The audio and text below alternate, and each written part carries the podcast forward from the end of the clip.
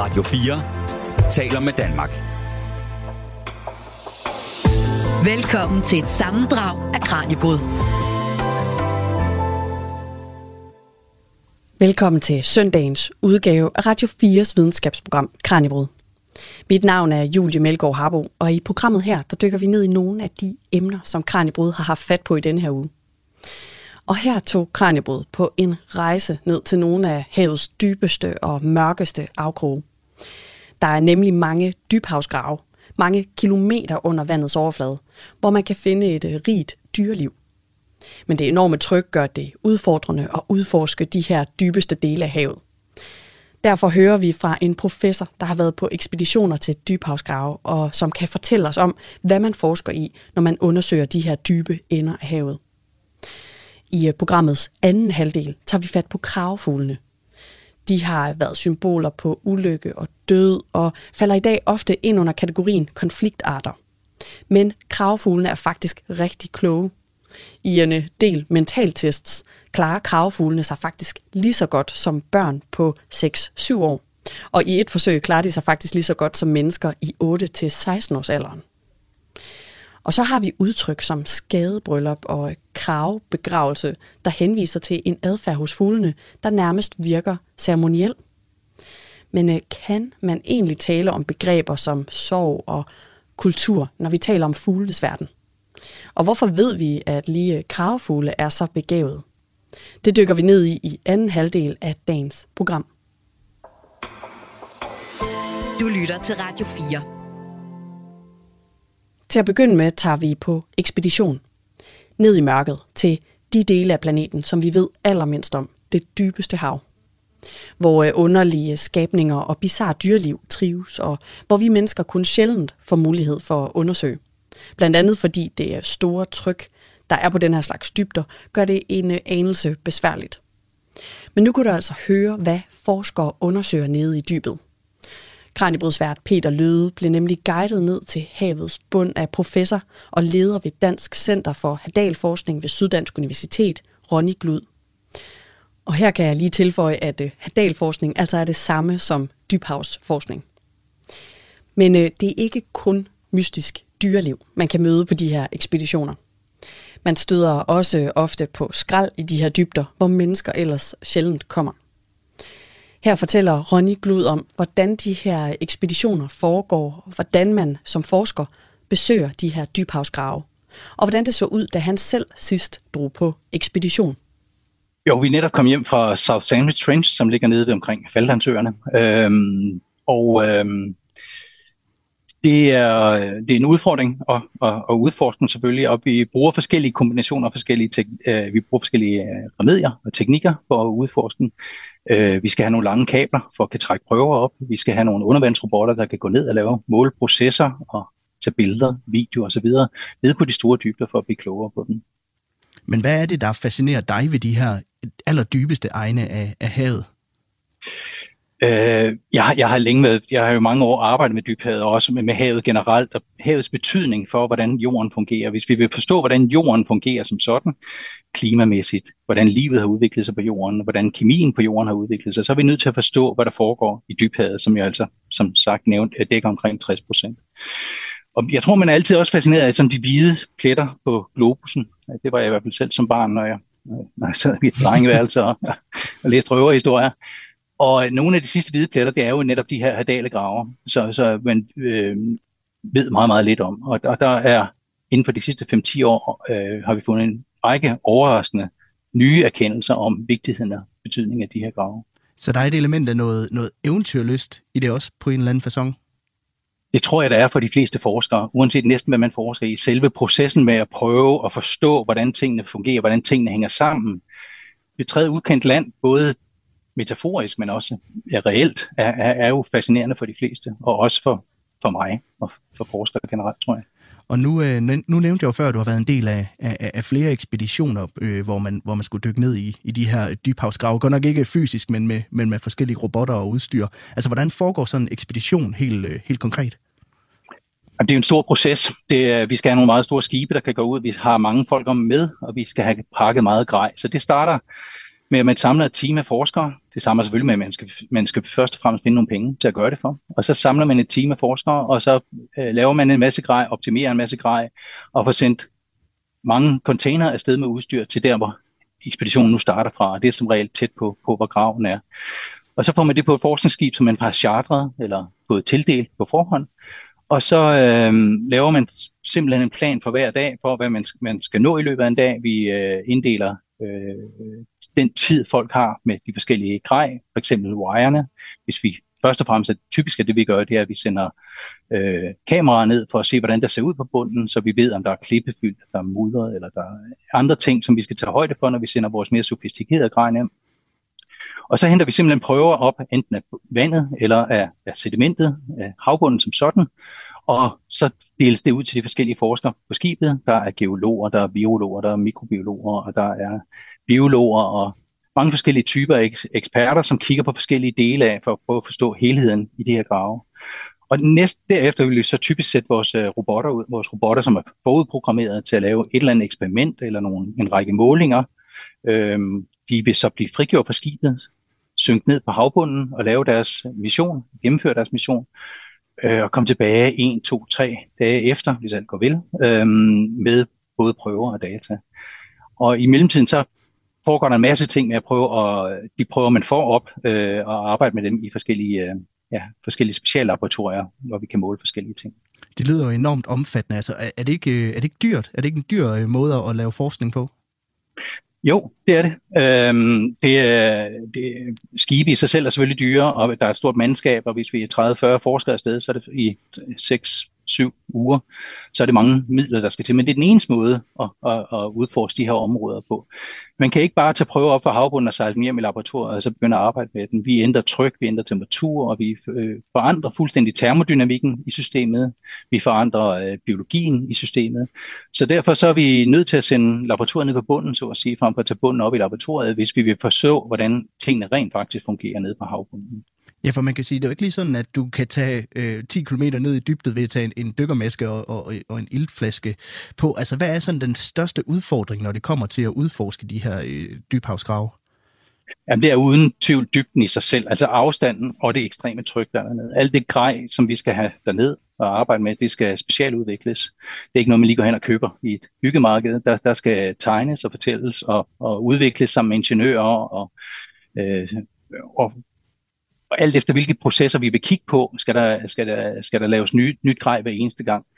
Øh, man kan ikke bare øh, dykke ned som med dykkere på, på de dybe. Der, der findes dog ubåde, som mm. kan gå derned, også bemandede ubåde. Dem er der ikke mange af i verden, men der er der nogle få. Øh, men de er ikke øh, ofte tilgængelige til sådan, de fleste forskere. Og jeg vil også sige, at det, den, de største gennembrud faktisk, jeg vil ikke sige de, de største gennembrud, men mange gennembrud bliver egentlig gjort med ubemandede robotter, fordi man, øh, der er ikke det, er, det er mere enkelt at operere dem, end bemand, at have egentlig bemandede øh, missioner. Og nu øh, beskrev du det her med, at man tog laboratoriet med ned på bunden, frem for rent faktisk at hive øh, materiale op, øh, så man kunne analysere i et laboratorium. Altså, hvordan foregår det? Laver den her robot en masse analyser dernede, eller, eller hvad gør den helt konkret?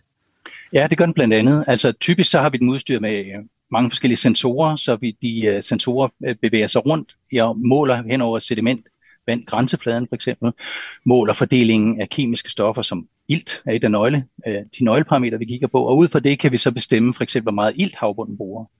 Når vi ved, hvor meget ilt havbunden bruger, så ved vi også noget om alle de andre processer, der er associeret til iltforbruget, øh, og, og kan dermed bestemme det, uden at vi har Øh, påvirke tryk eller temperatur eller andet i havbunden. Men der kan også laves øh, eksperimenter, hvor man injicerer forskellige stoffer i havbunden og ser, hvor effektivt de omsættes. Øh, og så kan man fra de samme områder tage delprøver ud og kigge på, hvilke mikrober der findes der Er de mikrober, hvor forskellige er de fra de mikrober, vi i øvrigt kender øh, fra havet osv. Så, videre. så der er en, en lang række af kombinationer af forskellige målinger og egentlige eksperimenter, som man laver på havbunden. Og nu nævnte du det her med de her robotter, at det, og at der er nogle særlige udfordringer i forhold til sådan noget som tryk og mørket og, og, og dybden i sig selv. Altså jeg tænker, de her robotter, de er vel øh, designet til at tage sig af nogle af de her benspænd, der er med det. Altså hvordan ser sådan en robot ud, og hvordan øh, er den ligesom designet til at, at, at håndtere de her ting? Ja, altså de typiske robotter, øh, de er i størrelsesorden, de vejer omkring et ton, og de er omkring 3-4 meter høje, måske en 2-3 øh, en, en halv kvadratmeter eller en kvadratmeter i, i baseområdet, sådan i, øh, det areal, de dækker. Og så vil de have noget ballast, man skal have noget tungt, der får den til at falde ned på bunden, og så vil man have noget opdrift, det er typisk små øh, glaskugler, som er støbt ind i en epoxy, som når ballasten bliver frigivet, så sørger den her øh, opdriftsmateriale øh, for, at, at instrumentet vender tilbage igen. Så det er sådan set det med at få den ned af noget ballast, og det med at få den op igen af noget opdriftsmateriale. Så centralt inde i instrumentet, der vil der være en hel masse elektronik, en hel masse sensorer, som vi snakkede om før, og prøve, øh, prøve øh, ting, som kan enten til prøve af vand eller, eller sedimentet. Så, øh, så det ligner øh, sådan noget for GeoGeoløs værksted. Det er, det er, der er masser af kabler og ledninger og slanger og beholdere og elektronik, som, og typisk bruger vi det trick, at vi har elektronikken inde i nogle inerte væsker, altså væsker, som ikke, øh, ikke vand eller, eller som ikke omsættes.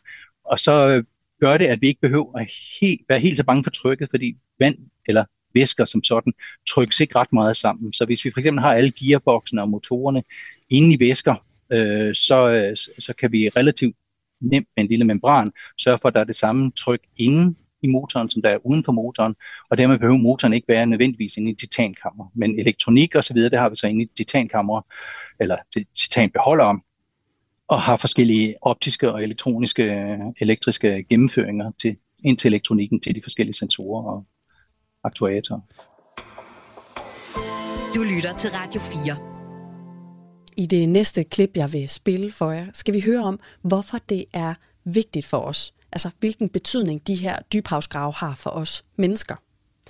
Det fortæller professor og leder ved Dansk Center for Hadalforskning ved Syddansk Universitet, Ronny Gluders om her. Noget af det, der styrer øh, de kemiske forhold på jorden, og dermed de biologiske forhold for, for alt højere liv, det er, hvor meget ilt der er tilgængelig i oceanerne og i atmosfæren. Og også hvor meget der findes af andre oxiderede stoffer som nitrat og fosfat osv.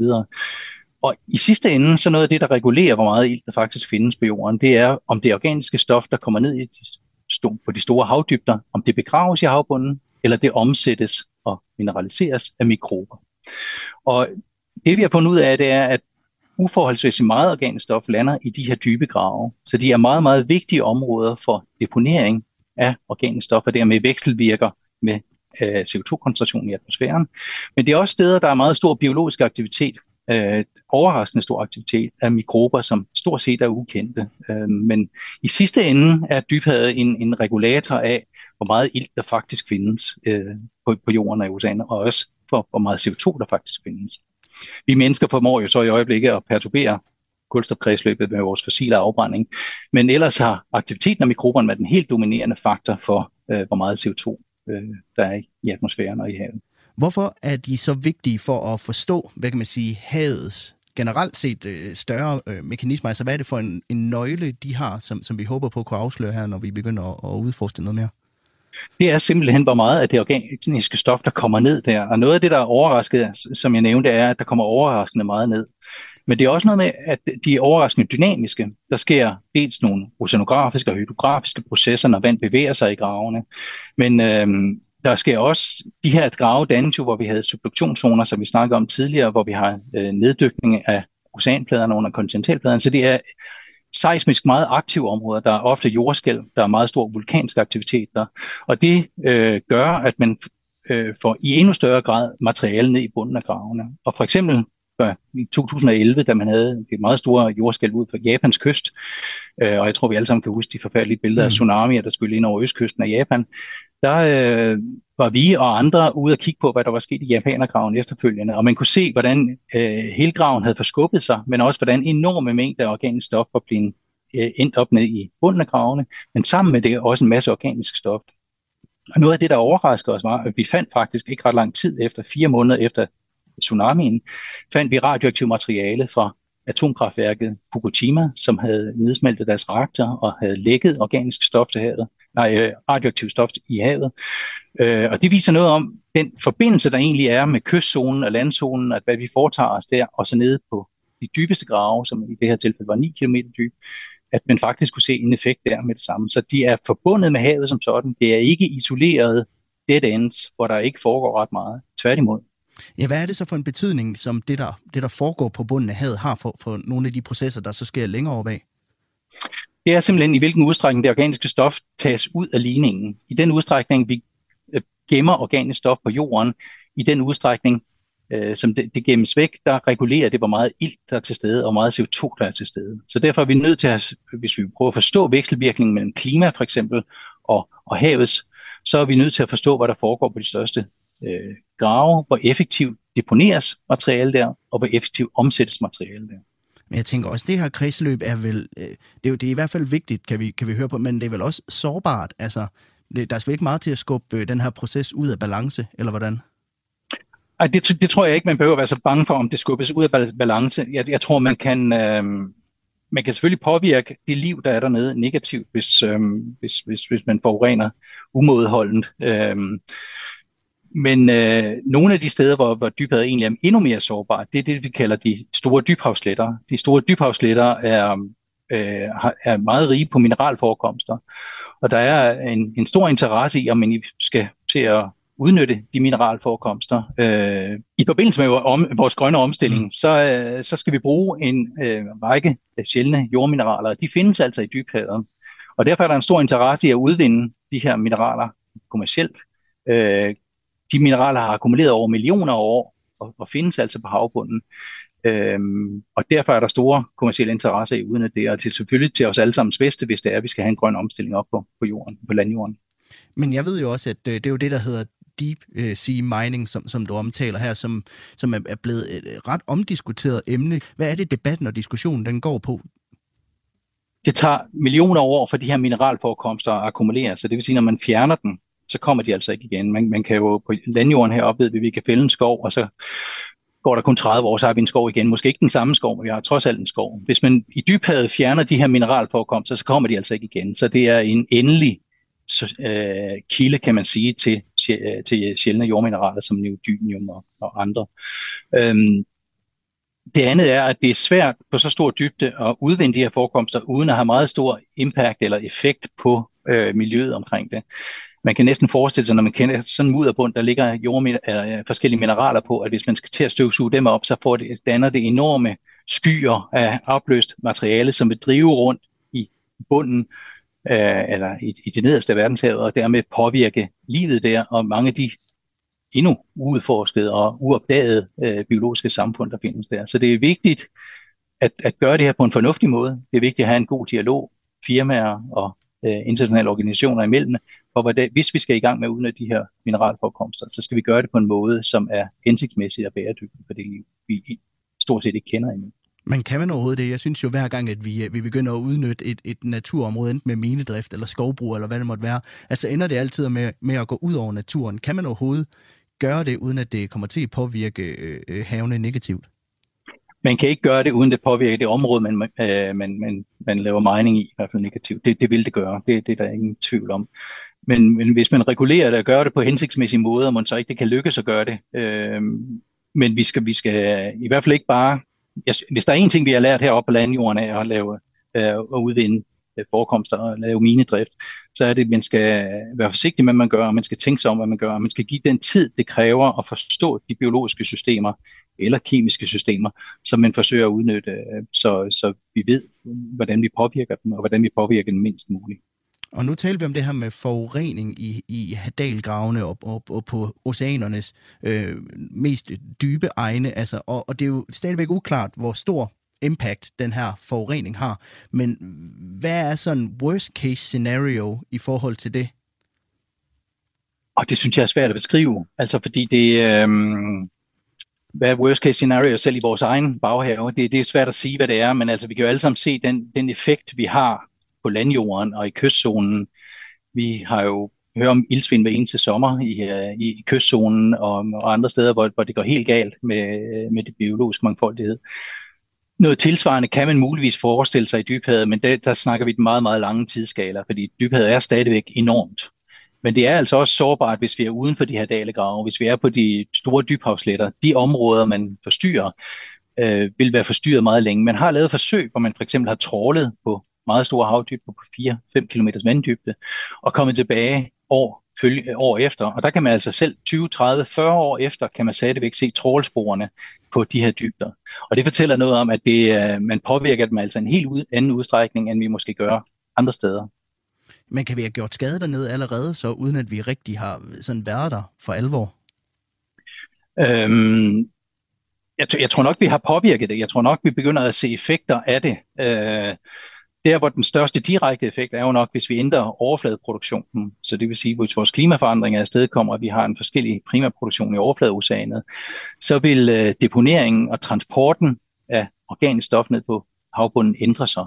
Og det slår igennem meget hurtigt på de samfund, som er dybere nede, som i sidste ende også lever af det her organiske stof. Så, så klimaforandringer er stedkommet af, af menneskers fossile afbrænding, øh, vil helt sikkert have påvirket i dybhed, og har, har det formodentlig eller er i sin vorten øh, øh, til at gøre det, på trods af det er så langt væk. Og hvis man går ind og rykker ved det her led i hvad kan man sige, oceanernes kredsløb, altså hvad vil det så betyde, hvis vi for eksempel fandt ud af, at vi, øh, vi rent faktisk påvirkede ledet på bunden negativt? Ja, altså i sidste ende, så, så det, at vi får deponeret med mere kulstof på, mm. i de store dybhav, kunne ja. sådan kunne blive set positivt herop, fordi det betyder, at vi har et, et dræn i den CO2-akkumulering, vi har i atmosfæren. Men på den lange bane, så, så får man jo ændret de biologiske samfund, og det vil sige, at alle de biologiske samfund, som er tilpasset de betingelser, næringsfattige betingelser, der er i verdenshavet, de vil jo forsvinde, og så får vi nu en mere ensartet havbund. Vi får nogle øh, generalister, der kan, der kan leve dernede, frem for specialister, som har tilpasset sig de mange, den meget store diversitet, der er af habitater øh, i dybden.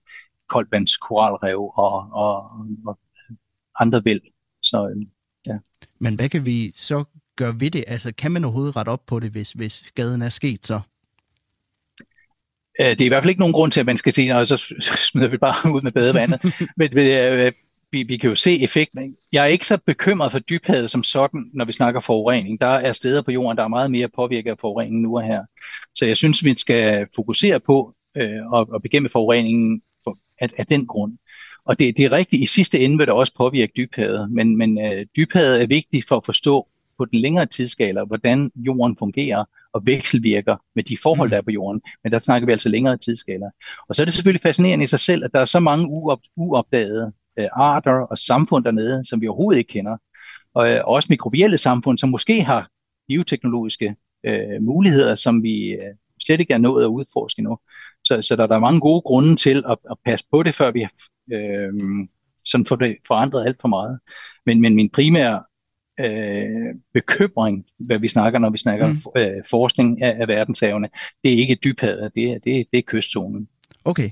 Men, kan, men nu snakker vi om, at det hele det hænger sammen. Altså, øh, vil øh, forurening ved kystzonen så ikke nødvendigvis på et tidspunkt komme til at påvirke livet i, i, i dybhavet også? Jo, jo, det vil det. Det vil det helt sikkert. Men på det tidspunkt, så er det gået rigtig galt på kyst, i kystzonen.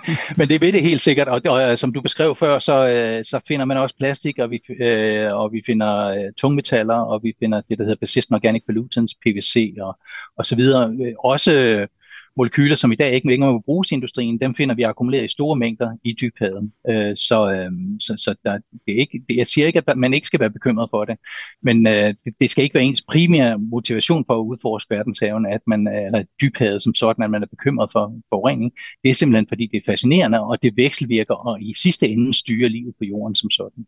Og vi begynder så småt at nå slutningen på dagens program, men jeg kunne godt tænke mig at høre her til sidst, øh, Ronny, altså hvor er forskningen i, i Hadalgravene og dyb dybhavene på vej hen? Hvad er det, vi kommer til at interessere os særligt for i, i fremtiden? Jeg tror, vi er ved at være ved en skillevej nu, hvor I, vi har i et, et årti øh, prøvet simpelthen bare at få kortlagt, hvor graven er, hvordan gravene fungerer, og hvor forskellige de er. Nu er vi ved at nå ind i den næste fase, hvor vi udover at beskrive den, prøver at forstå deres funktion. Og, og noget af det, der er fascinerende, det er at forstå alle de processer, de termodynamiske processer, de biogeokemiske processer, der er der. Hvor meget er de forskellige for de processer, vi kender i på, på meget, meget lavere vand, og hvem styrer de processer? Hvilke biologiske samfund er med til at, øh, at regulere de processer? Så vi går ind i en, i en fase, hvor vi mere prøver at lave eksperimenter og forstå i detaljer, hvordan øh, øh, de, øh, biogeokemien, biogeokemien fungerer på de her store dybder, frem for i første omgang, som det egentlig var, at, at få den kortlagt og overhovedet blive klar over, at det er altså biologiske hotspots. Det er steder, der deponerer meget store mængder af organisk stof. Det vidste vi ikke for bare 10 år siden. Det fortalte Ronny Glud, professor og leder ved Dansk Center for Hadalforskning på Syddansk Universitet. Og det var altså alt, vi nåede her i første halvdel af Kranjebrøds sammenklipsprogram. Du øh, får mere efter et kort nyhedsoverblik, hvor vi altså skal finde ud af, hvordan det kan være, at kravfugle klarer sig lige så godt som børn i nogle mentaltests. Velkommen til et sammendrag af Kranjebrud. Jeg hedder Julie Melgaard Harbo, og du lytter til søndagsudgaven af Radio 4's videnskabsprogram Kranjebrud. Her dykker vi ned i nogle af de emner, som Kranjebrud har taget fat på i denne her uge. Og nu øh, bevæger vi os altså fra havet til himlen. For Kranjebrudsvært Emma Elisabeth Holte tog fat på kravfuglene. For selvom nogle af dem måske godt kan virke ret irriterende, altså faktisk så irriterende, at de tit får markatet konfliktarter, så er det altså nogle ret kloge fugle. I en øh, del mentaltest, så klarer kravfuglene sig faktisk lige så godt som børn i 6-7 årsalderen. Og i et forsøg klarer de sig faktisk lige så godt som mennesker i 8-16 årsalderen. Men øh, hvad ved vi om de her fugle og deres intelligens? Hvorfor samler de sig for eksempel til noget, der ligner ceremonier, når en artsfælde dør? Og hvorfor flyver nogle kravfugle op imod 30 km for at overnatte i store flokke? Ikke bare med deres egne, men også med andre kravearter. Det er noget af det, som vi skal dykke ned i nu. For min øh, kollega, hun talte nemlig med Susi Pag, der er seniorforsker ved Institut for Kemi og Biodiversitet på Aalborg Universitet, og er forfatter til bogen Nordens kloge kravfugle. Og det er altså ikke kun en form for begravelsesceremoni, som de her fugle afholder. Man kan også opleve det, der kaldes et skadebryllup, som Susi Pag fortæller om her. Ja, et skadebryllup er jo, altså det kan man se om foråret. Øh, der er sikkert mange, der har set husskader samle sig om foråret. Mm. Og lave en frygtelig masse larm. Ja. Skræt øh, løs og slås lidt og sådan noget. Og øh, der har man egentlig hidtil antaget, at det var, at det var for at udvælge en ny mage. Mm. Men kravfugle er i, i, øh, i det hele taget meget monogame. Mm. De, øh, de bliver ved øh, deres liv ud og have den samme mage. Så det er ikke sådan noget med, at de går ind hver år og skal finde en ny mage. Øh, og når vi er ude i naturen, så er vi jo op imod noget helt andet i forhold til en forklaringsmodel, end når vi kan tage dyr ind i laboratoriet og mm. lave forskellige forsøg med dem. Øh, men der må man så tage nogle andre øh, øjne i brug og prøve at sandsynliggøre, hvad er det, der sker. Og der mm. er så en, nogle engelske forskere, som har kigget på de her skadebryllupper og har kendt fuglene, har mærket fuglene med ringe, øh, mm. farveringe, så de har vidst, hvem, hvem, hvem? de var. ja. Og så kan de se, at de fleste øh, gange et skadebryllup opstår, så er det fordi, det er en ung han eller en ung, et ung par, som prøver at skubbe det gamle par ud i det territorie, hvor de har været hidtil. Mm. Øhm, og, men stadigvæk må man jo så undre sig over, at, at det tiltrækker en masse opmærksomhed, fordi så vanligvis er det kun få fugle, der er involveret, men en masse, der skræpper op øh, og pisker stemningen op. Så, så noget af det kan man forklare ved, at der er nogen, der gerne vil, vil erhverve sig et territorium og skubbe nogle andre ja. ud. Men, men hvad, hvad, hvad 20 fugle laver sammen... Ja, hvorfor det simpelthen øh, det, et, et tilløbsstykke. Ja, ja, ja. Det, øh, det ved det, man simpelthen det, det ikke. Det ved man ikke noget om, nej. Og en anden ting, som virkelig også har, øh, har undret, det er jo også det her med, at de kan også have noget, der ligner begravelser. Altså de ja. ligesom samles ja. omkring døde ja. artsfælder. Ja. Det ser vi jo også hos andre dyr, elefanter og, og, og andre sociale væsener. Ikke? Men ja. hvad er det, man regner med af forklaringen her? Jamen altså, der, der er man jo ude på dybt vand. Altså jeg har selv set øh, sådan en øh, kravfugle øh, begravelse, mm. eller en husskade begravelse. Mm. Der var en dag, hvor jeg kom hjem, og min genbo kom og sagde, der ligger altså en syg husskade i din have, og jeg gik ind og kiggede på den. Jeg kunne ikke se den fejlede noget umiddelbart, og og tænkte, nu lader jeg den ligge, så kører jeg lige lidt væk, og så kommer jeg tilbage igen. Øhm, og da jeg kom tilbage, så lå den jo stadigvæk og havde det ikke særlig godt. Mm. Så selvom jeg ikke er meget for det, så øh, aflivede jeg den, mm. øh, og så lagde jeg den under øh, et træ. Og der glemte jeg den egentlig. Jeg, jeg tænkte, måske, den var så fin, så jeg tænkte, måske kunne den udstoppes, eller nogen kunne bruge den til noget, og jeg lagde den under det her træ. Så næste morgen ved daggry, det var der om efteråret, mm. og øh, der var der bare et inferno af husskader i vores have. Der har nok været en, en 7-10 øh, husskader ude i haven, som bare skræppede løs. Ja. Og min mand var stået op, han stod altid tidligere op og kiggede ud af vinduet, og så sagde han, prøv lige at komme herind. Og så sad der på græsplænen i en ring mm. rundt om den her husskade. Der sad der andre husskader. Og så er der nogen, der lige træder lidt frem og rykker lidt i en fjer. Øh, ligesom for at se, er, den, er, du, er, liv, er, den, er du i live ja, eller hvad? Ja. Og de skræber løs og sådan noget, og pludselig, puff, så er de alle sammen væk. Og så det virkede simpelthen som om, at nu blev det bare dødstille i haven. Og, og man kunne ikke lade være med at blive lidt altså påvirket af den der ja. oplevelse. Øhm, og det er jo sådan noget med, at det er jo enormt svært at finde ud af, hvad foregår mm. der. Altså, de spiste den jo i hvert fald ikke. Så det er jo ikke noget med, at de tænkte, aha, her er et ådsel. Nej. Øh, hvis man sammenligner, og det er jo så nogle forskere, der har gjort, har, sam- har sagt, at det er fordi, de erkender fare. Når der er noget, der er dødt, så erkender de fare. Mm. Øh, og har sammenlignet med, når de ser en ule. Men når de ser en ule, så går de jo helt anderledes aggressivt øh, til værks mm. med den her ule eller, eller andet, anden rovfugl. Og det gør de ikke i det her tilfælde, og der er flere, der har observeret det. Man kan også finde det på internettet. Ja. Øhm, og, og de gør ikke den her husskade noget. De forlader den bare, som den ligger der. Og der må vi sige, der, der når videnskaben jo ikke længere end dertil, fordi vi kan ikke vide, om de føler sorg, øh, om de bare er oprørt over, at der er en arsfælde, der er død, mm. eller, eller hvad der i det hele taget foregår. Ja. Men det er jo også sådan noget, der er med til at gøre dem enormt interessante. Og ja. i fremtiden kan man måske, altså der er jo rigtig meget med MR-scanner og sådan noget, at man kan begynde at se og lave nogle paralleller med, når vi føler sorg, så er der nogle bestemte hjernecentre, som aktiveres. Er det nogle lignende, mm. tilsvarende hjernecentre, som aktiveres hos dyr? Ja. Så jeg tror, altså vi er jo kun i overfladen ja. endnu i forhold til at erkende, hvad sker der her. Ja. Ja, og altså, uha, når du står og siger de der ting, jeg tænker bare i forhold til, hvordan vi holder dyr i dag, ja. hvis vi først mm-hmm. begynder at erkende det der, ja. ikke? Ja. Det bliver jo også lige pludselig nogle ting, vi skal forholde os til, så i forhold til vores, øh, vores forhold til øvrige arter, ikke? Altså jo, generelt. altså man har jo fuldt erkendt, og dyreværnsloven tager jo fuldt øh, højde for fysiske mm. skader, og man har erkendt, at øh, dyr lider mm via fysiske skader og, og fysisk belastninger, ligesom os mennesker. Man er så ikke helt der, hvor man Nej. også erkender, at de har en psyke, som ja. kunne minde om det, som vi har, hvor de også kan lide. Ja.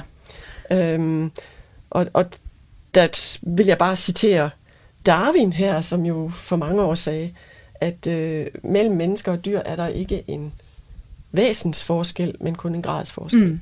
Og, og når vi snakker tankevirksomhed og sådan noget, så bevæger vi os hen imod at øh, dyr har nogle af de samme tanker, mm. som et eller andet sted, og følelser, som er et eller andet sted er overlevelsesmekanismer, som er nedarvet. Øh, og så er det, at, øh, at det ikke er så rart at tænke på, hvad vi mm. udsætter dyr for i, i forskellige sammenhænge. Det synes jeg heller ikke, det er. Det er til gengæld rasende interessant og spændende, når du siger, at det her det er noget, vi kun krasser i overfladen ja, af lige nu. Ikke? Ja. Tænk, hvor meget mere vi kan finde ud af ja. om det ja. her det, øh, ja. det kan man jo virkelig blive fascineret af. Ikke? Ja, en, en anden helt speciel ting, som du også skriver i bogen, at kravfuglene, de gør, som jeg også tænkte, vi skal, vi skal runde, det er det her med, at de om aftenen søger hen til de her fælles overnatningspladser. Ja. Ja. Og her flyver de altså, som du skriver, op mod 30 kilometer for overnat. Ikke bare altså sammen med sine egne mm-hmm. øh, artsfælder, mm-hmm. men også andre kravarter. Ja. Hvad er forskernes yeah. bud på det? Øh? Altså, der har været mange bud. Ja. Fordi det er virkelig også et fænomen, som, som man må undre sig over, ikke lige ja. har en forklaringsmodel, som man kan få passet ind i de normale biologiske modeller. Ja, også for det, det må jo kræve ja. nogle ressourcer. Ja, det, det kræver, kræver noget ressourcer. energi at, ja, det, at flyve 30 km. Ja. Ikke? Altså. Og lige nu øh, kan man jo tage ud og se det. Mm-hmm. Altså, øh, ude ved Eskelund for eksempel, herude ved Aarhus, der har de i hvert fald været øh, og også øh, ude øh, ved Hestehaveskoven, ude på Mols, ja. kan, man, kan jeg anbefale, at man tager ud. Mm. Øh, og der kan man se, at kravfuglene først starter med at samle sig på markerne øh, i store flokke, og så til sidst så flyver de så ind i skoven og sætter sig hvor de sidder i, ja, i hundredvis og tusindvis af ja. fugle. Øh, herhjemme, der er det mest øh, roer og, og øh, øh, alliger, mm. som, som sidder sammen, men også nogle ravne øh, kan man se sammen med dem. Og hvis man kigger til udlandet, så er det jo kæmpe store flokke, som mm. sidder sammen. Altså øh, for Alligers vedkommende, øh, der er det jo i, øh, ja, i tusindvis mm. øh, i Sverige og i Polen, øh, og også øh, roerne. Og i, i USA har man set øh, ravne overnatningspladser med over ja. 200 og op til 800 ravne, som sidder sammen. Og de kommer langvejs fra. Men hvad er forklaringen? Altså, er det, er det kravfugle konvent? Altså, udveksler de informationer? Finder de mager? Hvad er det? Ja, de, altså, altså der, der, er jo ligesom, altså, der er jo faktisk fem teorier, som er i omløb, men ingen har man jo sådan set kunne afgøre endnu, Øh, og det er jo noget, der er enormt svært at lave forsøg med ja. i virkeligheden. Men en hypotese går på, at de søger hen, hvor der er et bestemt mikroklima. Mm. Og man vil også tit se, at det er i nærheden af byer, øh, som eller i lavninger i fugtige områder, hvor man kunne forestille sig, at der er måske lige et par grader varmere, ja. end, øh, end der er andre steder. Øhm, og øh, at fuglene måske også varmer hinanden. Mm. Altså, at det er sådan en, en social øh, foranstaltning, i, især om vinteren. For det er også fra november og så til, til ynglesæsonen starter, at de sidder i de her kolonier. Mm. Det er en forklaringsmodel. Det er, at mikroklimaet er anderledes ja. i de her kolonier. Så er der føderessourcer, hvor man øh, tænker, at unge fugle, uerfarne fugle, kan drage nytte af, at der er nogle af de ældre fugle, som øh, ved, hvor der er føde i omgivelserne. Især måske i den tid, hvor der er lidt sparsomt. Fødeknaphed, føde. ja. ja, ja. Så, og der har man lavet forsøg med ravne, hvor man har sluppet ravne ud ved et kadaver øh, en dag, og så flyver de så til en overnatningsplads, mm. øh, og så kan man så se, at så kommer de med nogle flere dagen efter. Så, så man mener, der foregår også noget informationsudveksling omkring mm. øh, føde. Øhm, og så er der øh, det her med, at, at øh, antipredator mm. at de i virkeligheden samles for at undgå predatorer. Mm. Øh, men altså, den strategi er ikke særlig god, øh, fordi herhjemme der er den øverste predator på kravfugl, kan man sige, mennesket. Så de vil også øh, tiltrække sig opmærksomhed på, ja. på den måde, øh, ved at de er så mange samlet. Mm. Øhm, og så er der øh, øh, en, en teori også, der hedder, at de måske er et datingforum. Ja. Altså, at hvis man er en ung fugl, ja. så kan man ligesom følge med hen til nogle steder, hvor, hvor der er nogle andre, og man kan danne par med. Ja. Så der er mange teorier omkring ja. det her, som, som egentlig ikke er øh, bekræftet. eller så ikke en, man kan sige. Den her, mm. den rummer Nej. faktisk alle facetter, der giver. Nej. Altså, det, der er ikke en, hvor det hele hvor giver mening. Det med. Nej. Nej. Hvad er konklusionen indtil videre, må vi jo så sige? Det kan vi jo konstatere, der er jo ikke noget, der mm. ligesom er på plads, når mm. det kommer til kravfuglene. Kan vi tale om, at de for eksempel sørger, eller, eller ligefrem har en kultur? Altså, det kommer jo så, altså med hensyn til kulturbegrebet, at det er jo nok heller ikke så veldefineret andet, end at man kan mm. sige, at nogle dyr, hvis, hvis, de, hvis, øh, hvis de i grupper øh, opfører sig anderledes end andre grupper, så vil man kalde det en form for kultur, men mm. måske ikke helt, hvad mm. vi mennesker forbinder med en kultur. Øh, så, så det kan man godt sige. Men med hensyn til, om de decideret føler sorg, altså der kan vi ikke bevise noget. Nej. Altså med, med de øh, redskaber, vi har i dag. Vi kan, vi kan kun sammenligne med os selv og tænke, at hvis der er en papegøje, der sidder og hænger med hovedet, og den smage lige er død, så kunne dens kropssprog måske antyde, at den ikke havde det helt så godt. Men mm. hvordan den føler indvendigt, øh, det, kan vi ikke, øh, det kan vi ikke afgøre. Nej. Så altså, igen... Det kan jeg jo heller ikke med et andet menneske. Nej, nej, nej. Jeg kan, jeg, kan, jeg kan faktisk ikke vide, om du føler den samme sorg, nej, som jeg gør. men jeg kan fortælle dig. Du kan fortælle mig, og det ja. er jo det, vi er op imod i forhold ja. til andre arter. Ja. At de sådan set ikke kan fortælle os deres øh, psykiske tilstand. Ja. Men altså, en masse ting, der peger på, at det her det er altså nogle avancerede dyr både intelligensmæssigt ja. og følelsesmæssigt. Vi kan som, i hvert fald ikke feje det ind under intelligent, eller, eller hvad hedder det, øh, instinktbegrebet Nej. længere. Du lytter til Radio 4. Vi bevæger os videre til Nordens arter, og hvad det er, der definerer de arter af kravefugle, som vi har her. Gæsten i programmet, seniorforsker Susi Pag, er forfatter til bogen, der hedder Nordens kloge kravefugle. Her skriver hun blandt andet, der er en kæmpe variation blandt de 134 arter, fra Mexikos dværggasurskade på 40-42 gram og 20-23 cm, til vores nordlige ravn, der kan veje mere end halvandet kilo og er 58-59 cm. Og det er jo et virkelig stort spænd, der er her mellem de her kravefugle. Så øh, hvilke fællestræk er der faktisk mellem de her fugle? Det fortæller Susi Pag om her. Altså, der er nogle helt klare fællestræk, og, og fysisk, øh, så har de meget sådan kraftig og lige næb, mm. som, øh, som er et, et skarpt og godt værktøj. Og de har nogle meget kraftige ben. Øhm, og desuden så har de nogle meget stive svingfjer og halefjer, øh, så, hvor, så de kan bevæge sig godt i vinden og navigere rundt i vinden. Øh, og, øh, og lige sådan, så har de nogle næbbørster, som man forestiller sig, at, de, at det forhindrer støv og, og mm. skidt i at komme ind i næsen. Det er sådan de, de fysiske ting, man umiddelbart kan, kan kan sige. Mm. Og så er der jo en lang række kan man sige, adfærdsmæssige ting, som øh, også er øh, binder gruppen sammen. Mm. Og det er, altså de er meget øh, øh, nysgerrige, kan man sige. De øh, er meget fleksible i deres adfærd. De er meget fødegeneralister. Mm. Øh, og de kan også ændre deres yngleadfærd. Øh, og, og den der fleksibilitet er jo formentlig også knyttet til, at de har øh, de fleste gravfugle en, altså en, en intellekt, kan man mm. sige, intelligens, mm. som som er lidt ud over øh, andre fugle, eller de fleste andre fugle. Og er alle arterne sådan øh, sociale på et eller andet niveau? Eller, eller er der øh, også individualister? Øh, ja, altså øh, der er jo mange, der, der lever i par. Ja. Altså øh, vores øh, gråkraver, sortkraver mm. regner man for at være monogame. Så er de jo så i familie, indtil ungerne flyver fra redden, mm. øh, og ligesom kan klare sig selv.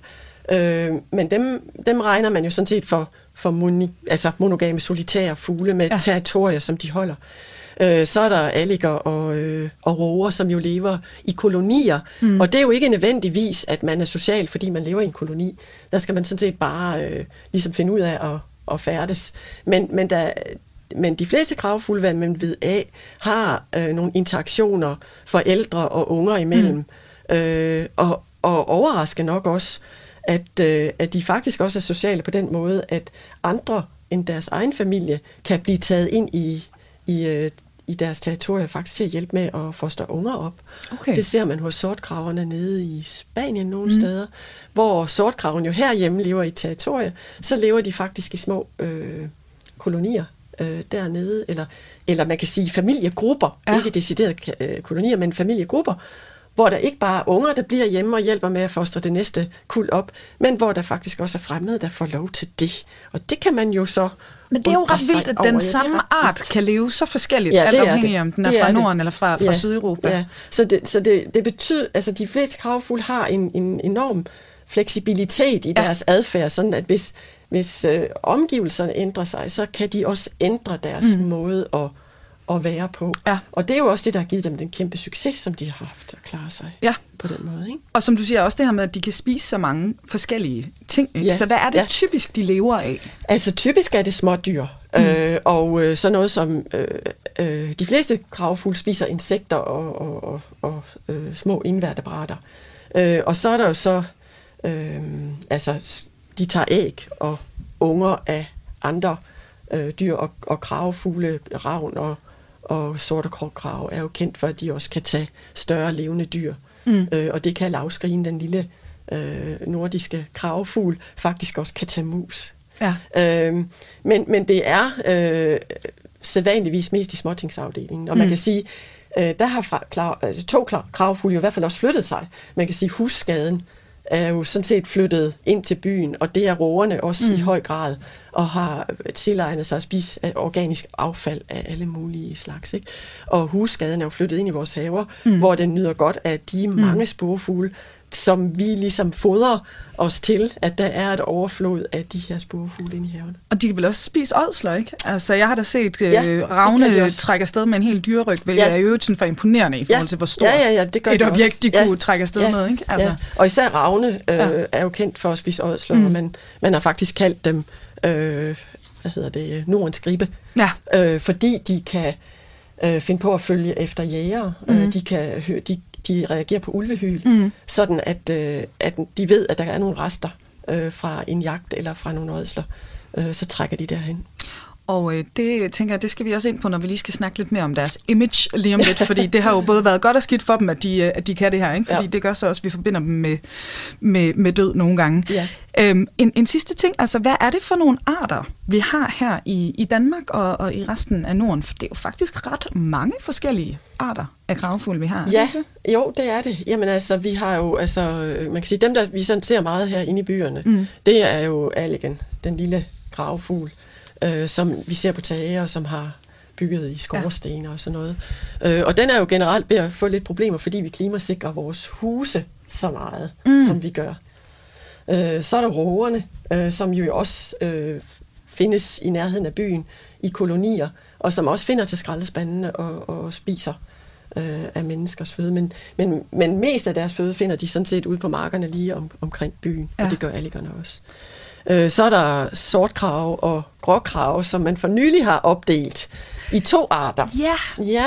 Og det, det tænker jeg, det skal vi også lige spørge om, mm. fordi de kan jo godt få, altså, de ja. kan jo godt få, ja. få øh, levedygtigt yngel, ja. ikke? Jo. Øh, og da jeg startede biologi for mange år siden, der var det så let med det her artsbegreb, at øh, hvis man kunne få frugtbart afkom, ja. så var man samme art, ja. og derfor var en muldyr og en hest ikke samme art. Ja. El, ja, en, ja, ja, en muldyr og et, et æsel ikke samme Ja, for de kan få afkom, men ja. det afkom kan ikke selv formere sig. Nej, de Nej. kan ikke selv formere sig. Ja. Ja. Det var jo nemt. Det var et dejligt konkret begreb, ikke? ikke? Ja, lige præcis. Ja. Det var så nemt at gå med. Ja. Øh, men vi vidste så også godt, at der var sådan noget, man kaldte klaner, hvor øh, hernede kan for eksempel øh, sillemåge og sølvmåge ikke parre sig, men det kan de, hvis man bevæger sig op nordpå, så kan de pludselig parre sig ja. til samme art. Og det var jo lidt øh, et irriterende fænomen. Men med, med sortkraver og gråkraver, der har man opdelt dem, fordi øh, de... Øh, fordi de, øh, de er sådan lidt racistiske, kan man sige. Ja. Man har opdaget, at hvis der er sådan en bastar mellem en gråkrav og en sortkrav, dem kan man godt se, de, mm. de forekommer, mm. så har de svært ved at finde en mage. Okay. De ser mærkelige ud. Ja. Øh, så så der, der vil de ikke De er simpelthen ikke lige så attraktive som... Nej, øh, det nej, er de ikke. Nej. Altså, der, der holder de sig lidt adskilt der. Og det man kan se, det er, at øh, dem, der er en blanding mellem en sortkrav og gråkrav, de får lidt færre øh, æg og lidt færre unger, hvis man tager øh, store datasæt, kan man se, at de klarer sig lidt dårligere. Ja. Og de to ting har gjort, at man har opdelt dem. Øh, og også det, at man ikke har kunne forklare, hvorfor at der var en, altså der er en sammenblanding mm. her midt mm. i Danmark, men at øh, op mod nord, der har vi øh, gråkraver, og mod syd har vi sortkraver. Og man har ikke kunne forklare, det foregår sådan set ned igennem hele Europa, mm. øh, og over gennem Storbritannien, at der er sådan en, en linje, hvor der på den nordlige side er, er øh, gråkraver, og ja. på den sydlige sortkraver. Ja. Øh, så, så det har jo været altså, årsagen til, at man så har tænkt, okay, nu deler vi dem så op. For ja. det kan være, at de bliver samlet på, øh, på et andet tidspunkt, ja. hvor man igen pusler med det begreb. Ja. ja. Og øh, har du en yndlingsart af, af de her forskellige kravfugle? Altså, øh, altså ikke sådan, altså hvis, hvis jeg skulle vælge sådan lige her på stående fod, så ville det være enten øh, husskade eller skovskade. Ja. Skovskaden er også meget smuk. Ja, men de er altså. fantastisk smukke, ja. og det er husskaden jo også med sin lange hale fjer, ja. som chancerer i blå og lilla. Og, altså, og det er nogle utrolig livlige fugle, det er de andre også, men, men de kan virkelig skabe ballade med deres øh, skrig og, og ja, kommunikation. Ja. ja. Du lytter til Radio 4. Og til nye lyttere, der er kommet til. Vi er i gang her med Kranjebrød, dit daglige videnskabsprogram, hvor vi i dag har besøg af seniorforsker Susie Pag, der er forfatter til bogen Nordens kloge kravefugle. Og, øhm, og, og Susi, vi har jo øh, altså ikke kun beskæftiget os med kravefugle sammen her i Kranjebrød, vi har også nørdet ræve og andre øh, mm. dyr som mm. morhund og guldchikal her i programmet. Mm. Øhm, du, du beskæftiger dig jo rigtig meget med det her, man kalder konfliktarter ja. i, i dit arbejde. Ja. Hvorfor er det, at kravefuglene også kan komme i den her kategori, når de lever i nærheden af os mennesker? Øh, altså, det, det er jo fordi, at vi øh, altså at de konkurrerer os med os om nogle ting, som vi gerne vil have. Mm. Øh, altså, de, de øh, kraver, sortkraver og gråkraver og ravne kan tage vildt. Ja. Øh, de øh, roverne larmer inde i byerne, og det føler folk sig generet af. Øh, øh, og, øh, og så har man jo også fra, fra gammel tid forbundet dem med hekse og død og sådan noget, så de har jo noget øh, med i bagagen, ja. som måske ikke er helt øh, øh, realistisk ja. øh, og reelt, øh, men, men man har forbundet dem i her i Norden, øh, bortset fra Hugin og Munin, ja, ja. så har man forbundet dem med med hekse og, og dårligdom og død. Ja, ja så de har mm. i virkeligheden haft lidt dårligt brain, for ja, i vikingetiden, ja. der var de jo de her alvidende, øh, der de fløj ud og fortalte Odin om, hvad, ja. hvad, man havde, ja. hvad de havde set ude i, i verden. Hugin og Munin, det betyder ja. i virkeligheden tanke og minde. Ja, ja. og så, så kommer middelalderen, og så får vi altså ja. død og ødelæggelses ja, og kristendom prædikatet, ja. Ja, som også lavede, de, det, det samme skete jo lidt med ulven, ikke? Jo. Da, da kristendommen kom, jo. kom til Danmark. Ja, så altså, der, der får de simpelthen et dårligt ry. Ja, altså, det gør de. Ja. Og øh, altså, man kan jo spekulere over, det er der jo ingen, der sådan rigtig ved, men, men det er jo i hvert fald dyr, som man identificerer sig med på en eller anden mm. måde. De bliver meget brugt i eventyr, øh, som, som enten skurkene eller de kloge. Mm. Øh, så, så dem vi fortæller om i eventyrene, er det jo i virkeligheden vores egen altså egne indre dårlige mm. øh, sider, ja. som vi så projicerer ud ja. øh, på et andet væsen, som så øh, påtager sig det. Ikke? Du lytter til Radio 4. Det fortalte Susi Pag, seniorforsker ved Institut for Kemi og Biodiversitet på Aalborg Universitet, og forfatter til bogen Nordens kloge kravefugle. Og mere når vi altså ikke i dag, men du kan lytte til Kranjebrud her på kanalen igen i morgen og alle hverdage kl. 12.10. Hvis du øh, har appetit på mere Kranjebrud, kan du altså også finde alle de gamle programmer på Radio 4's hjemmeside eller i din øh, foretrukne podcast-app. Her kan du blandt andet høre mere fra Emma Elisabeth Holtet, verden på det her program om kravefuglene, som vi lige har hørt, der dykker ned i eventyrets DNA. Altså om eventyrklubber, vilde ekspeditioner og lysten til at møde det ukendte. Har en hel uges programmer fra den sidste uge af december, der er spækket med eventyrlyst og nysgerrighed. Hvis du øh, sidder derude og har en idé til et fænomen eller et emne, som du synes, det kunne være spændende, at Kranjebrud tog fat på, så kan du som altid sende os en besked på kranjebrud radio4.dk. Jeg hedder Julie Melgaard Harbo, og programmet her er produceret af Videnslyd for Radio 4. Tak fordi du lyttede med.